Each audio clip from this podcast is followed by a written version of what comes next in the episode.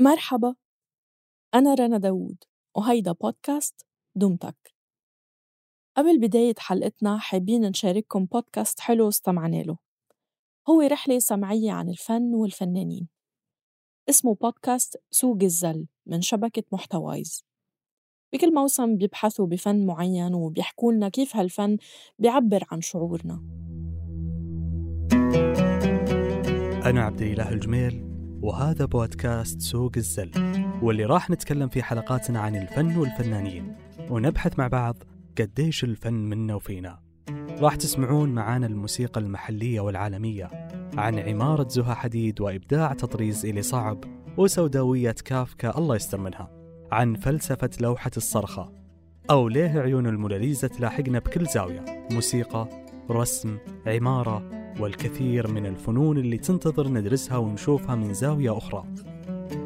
تقدروا تسمعوا سوق الزل وين ما عم تسمعوا دمتك هلأ. بتلاقوا رابط البودكاست بالوصف. سنة 1927 إجت عالدنيا. على الأردن تحديداً. بنت لأم وأب شركسيين. تعلمت العزف مثل ما تعلمت الحكي. مسكت الأكورديون مثل ما مسكته أختها الكبيرة وأمها من قبلها وعزفوا عليه. بس وقت ما عزفت عبيدة على الأكورديون طلع معها شي تاني يمكن لغة تانية وكأنه الموسيقى خلقت من جديد.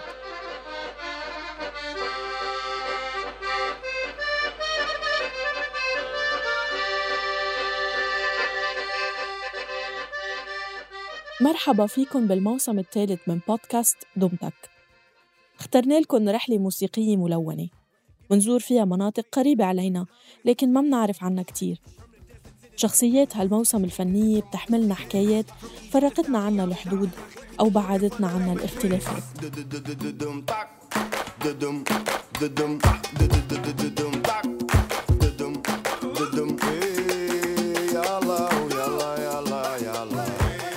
بهاي الحلقة رح نحكي عن موسيقى أجت من جبال القوقاز واستقرت بضواحي عمان الأردنية.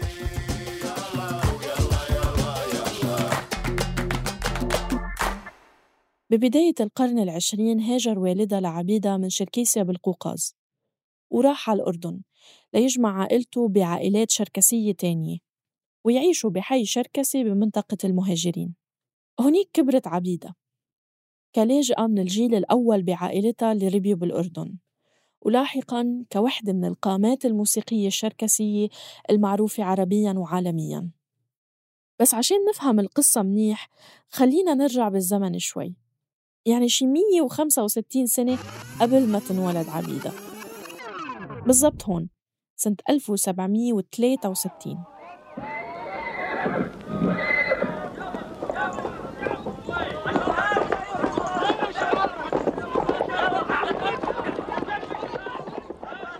بوقتها بدأت الإمبراطورية الروسية حملتها العسكرية لغزو منطقة القوقاز. وانتهى هيدا الغزو بتهجير معظم الشركس من وطنهم. هالإبادة الجماعية الشركسية امتدت مية سنة وراح ضحيتها مئات الآلاف من الشراكسة وكانت من أفظع المجازر بالتاريخ الحديث. بالنتيجة بيعيش اليوم 90% من الشركس بالمهجر. وهن مشتتين بحوالي 52 دولة بالعالم. بعد ما نفيوا من بلادهم واضطروا يستقروا بمناطق كانت تحت الحكم العثماني بوقتها بدول البلقان وبلاد الشام بشكل خاص. وهيك انتهى المطاف بعائلة عبيدة بالأردن. بس لما وصلت مع عائلات شركسية تانية ما كانت دولة الأردن بحدودها الحالية تأسست. يعني عم نحكي تقريبا سنة 1878 كانت الأرض مش معمرة وشبه فاضية. وكانت بتسكنها قبائل بدوية. مع توافد العائلات الشركسية صار في شوية احتكاكات ما بين اثنين ومن هيداك الوقت لحد سنة 1921 يعني سنة تأسيس إمارة شرق الأردن قدروا الطرفين يتوصلوا لحلول النزاعات. هدول الأجداد كلهم اللي ولدوا في القفقاز. وأنا ولدت طبعا في المهاجرين آه، في الأردن وبتذكر آه، وأنا صغير آه، كان والدي فلاح كان عنده أراضي يزرع وكانوا يشتغلوا معه بدو بنسميهم مرابعين. كلمة مرابع بتيجي من ما كانوا ياخذوا معاش كانوا ياخذوا الربع من المحصول مقابل عملهم. فسموهم مرابعين. هيدا كان صوت المؤرخ والمخرج محي الدين قندور بوثائقي عرض على الجزيرة الوثائقية.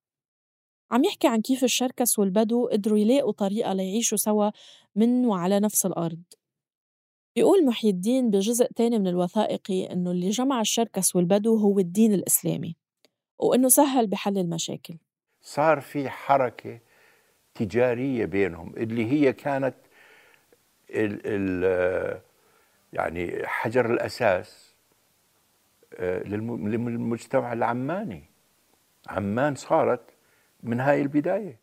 يمكن التهجير والانفصال عن الوطن الأم ساهم بتحول اللغة الشركسية للغة شفوية. يعني اللهجات الشركسية المختلفة كانت مكتوبة بالأبجدية العربية بدل الشركسية الأصلية وبأبجدية سيريلية فرضها الاتحاد السوفيتي وبأوقات تانية كانت الأبجدية اليونانية وغيرها. بس بغض النظر عن طريقة التدوين كانت كل هاللهجات عم تتناقل قصص وأساطير وأشعار عمرها أكثر من 1500 سنة. حفظها المنشدين من جيل لجيل.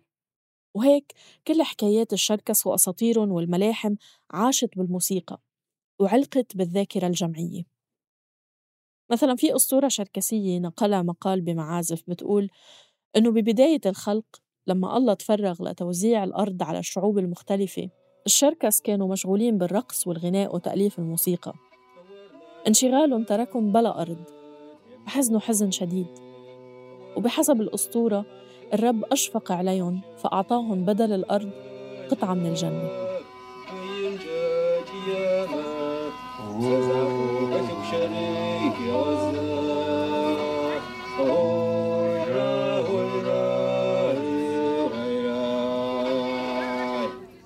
وعلى سيرة الذاكرة الجمعية. بولات خليلوف هو مؤسس شركة إنتاج اسمها أوريد واللي معناها أغنية بالشركسي. بيحاول يوثق ويدرس الموسيقى التقليدية القوقازية.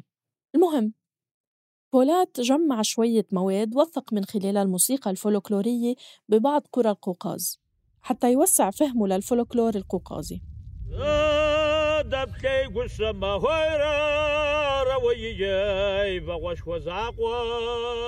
لقينا فيديوهات على يوتيوب لإله وهو عم يحكي مع أشخاص من القرى القوقازية وبيسجل شوية أغاني شركسية.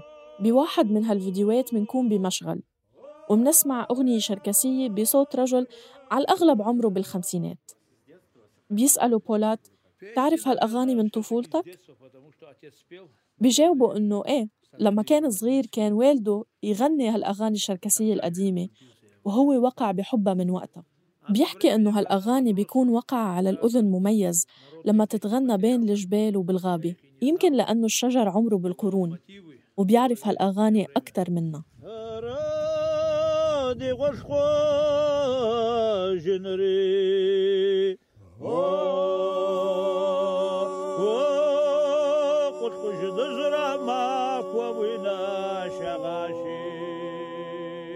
الأغاني الرثائية بينقال عنها غبزة بالشركسي. مثال عليها أغنية الرحلة إلى إسطنبول اللي بتروي قصص المهاجرين الشركس بعد ما تهجروا عبر البحر الأسود بسفن متجهة للموانئ العثمانية. ويمكن هالأغنية هي وحدة من أشهر الأغاني الشركسية لأنه كلماتها وموسيقاها قادرة تخاطب ذكرى معينة حتى لو اللي عم تسمعها ما عاشتها.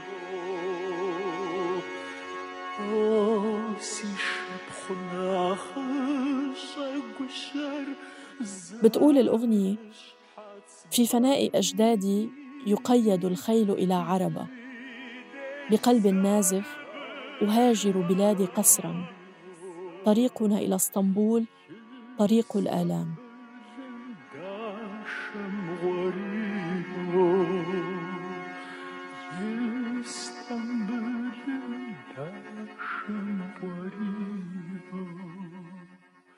نرجع لعبيدة شوي. خلال البحث لهالحلقة تبين إنه التوثيق الموجود عن حياته وشغل عبيدة ومار شحيح كتير. مع هيك حسينا إنه قدرنا نجمع شوية خيوط تقدر تحكي القصة. وقدرنا نتواصل مع عائلة عبيدة ونعرف شوي أكتر عنها.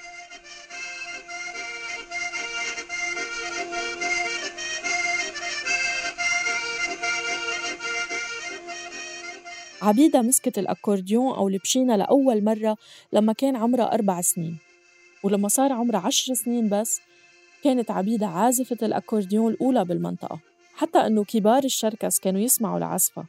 وعزف الأكورديون كان شائع عند النساء الشركسيات أكثر لأنه الرجال تاريخياً كانوا مكرسين للقتال والمعارك.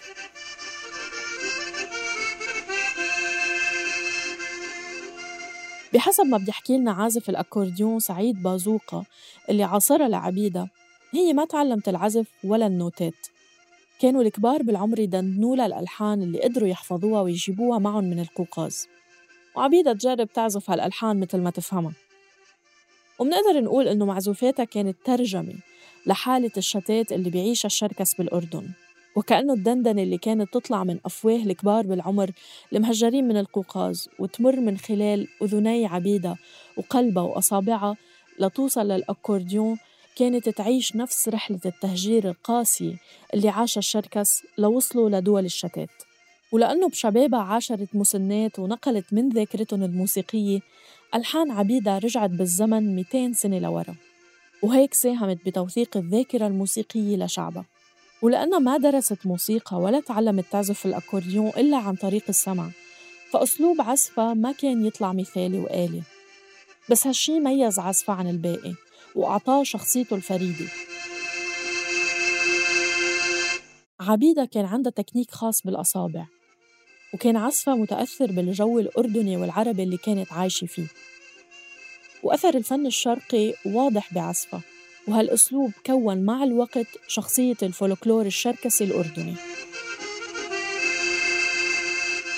الموسيقى الشركسية تطورت وتغيرت بالشتات من القوقاز نتيجة تأثرها بالأجواء المختلفة اللي انعزفت فيها. لهيك بيحكي لنا سعيد إنه الشركس بالأردن بيسمعوا عبيدة تحديدا لأنه موسيقاها متأثرة بنفس الجو اللي هن عايشين فيه. ويبدو إنه أسلوب عزف عبيدة هو الطاغي على طابع الموسيقى الشركسية الأردنية. هالقد مدى تأثيرها؟ ومثل ما بيحكي سعيد بدك تسمع شركسي اسمع عبيدة. لكن إذا بدنا نقارن بالعزف الشركسي بمنطقة القوقاز منلاقي إنه تقنياتهم بالعزف متأثرة بالمناطق المحيطة فيهم جغرافياً مثل روسيا وأوكرانيا وباكستان وأفغانستان. عزفهم إيقاعه سريع وعنيف بينما أسلوب عبيدة أبطأ شوي وأنعم وفي حنية مثل ما بيقول سعيد. وكأنه بتدخلنا بجو روحاني.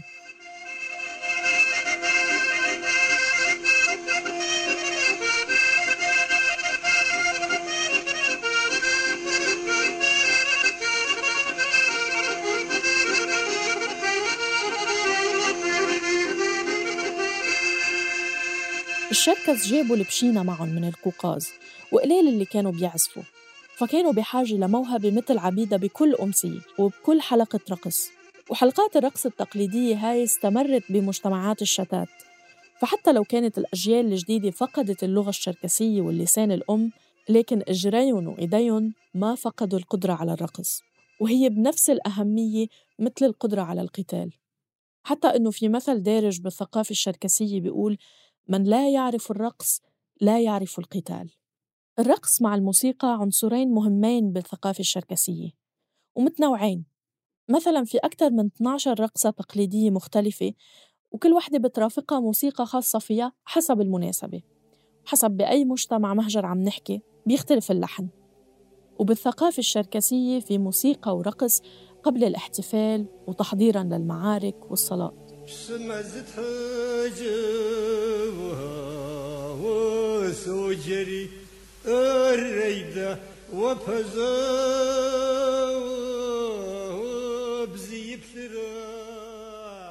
الصلاة لإله الصحة لما يحل المرض والصلاة لإله البحر عند الإبحار والصلاة لإله البرق لما تضرب صاعقة.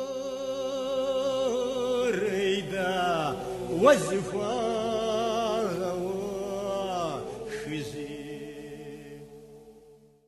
منقدر نتخيل عبيدة عم بتعلم حالها ألحان جديدة على ضفاف سيل عمان. أصابعها النحيلة على الأكورديون حواليها أشجار الصفصاف والحور وبساتين خضرة هيك عائلتها بتوصف الحي الشركسي المهاجرين ببيوته الطينية مثل كأنه نسخة عن قرية شركسية بالقوقاز.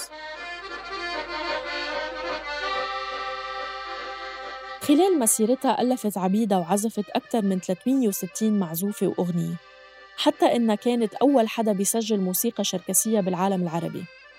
وكونه ما كان في استوديوهات للتسجيل بعمان وقتها عبيدة سجلت جزء من ألحانها بالقدس. قدرنا نلاقي على الإنترنت شوي من تسجيلات حفلاتها عبر سنين بالحفلات والمناسبات العامة اللي كانت تحييها الجمعيات والنوادي الشركسية بالأردن.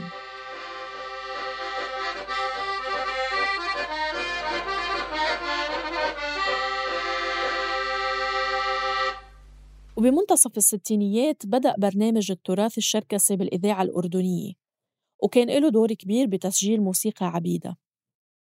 لكن بحسب ما بتحكي لنا عائلتها بعض ألحانها ضاعت خصوصا اللي ألفتها ببداية مسيرتها. بس هيدا ما منع موسيقاها من أنها توصل للشتات الشركسي وحتى بوطنهم بالقوقاز.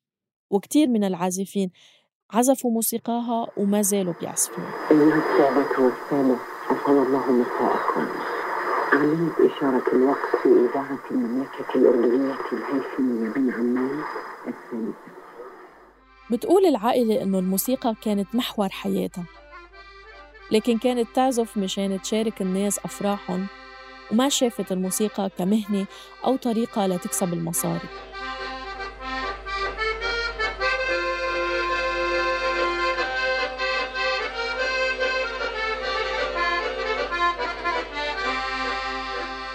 يمكن ما منبالغ لو قلنا إنه عبيدة وهبت حالها للعزف وبحسب ما بتحكي لنا المصادر القليلة اللي قدرنا نوصلها ما تزوجت وما وقفت عزف إلا بوقت قليل من رحيلها سنة 1997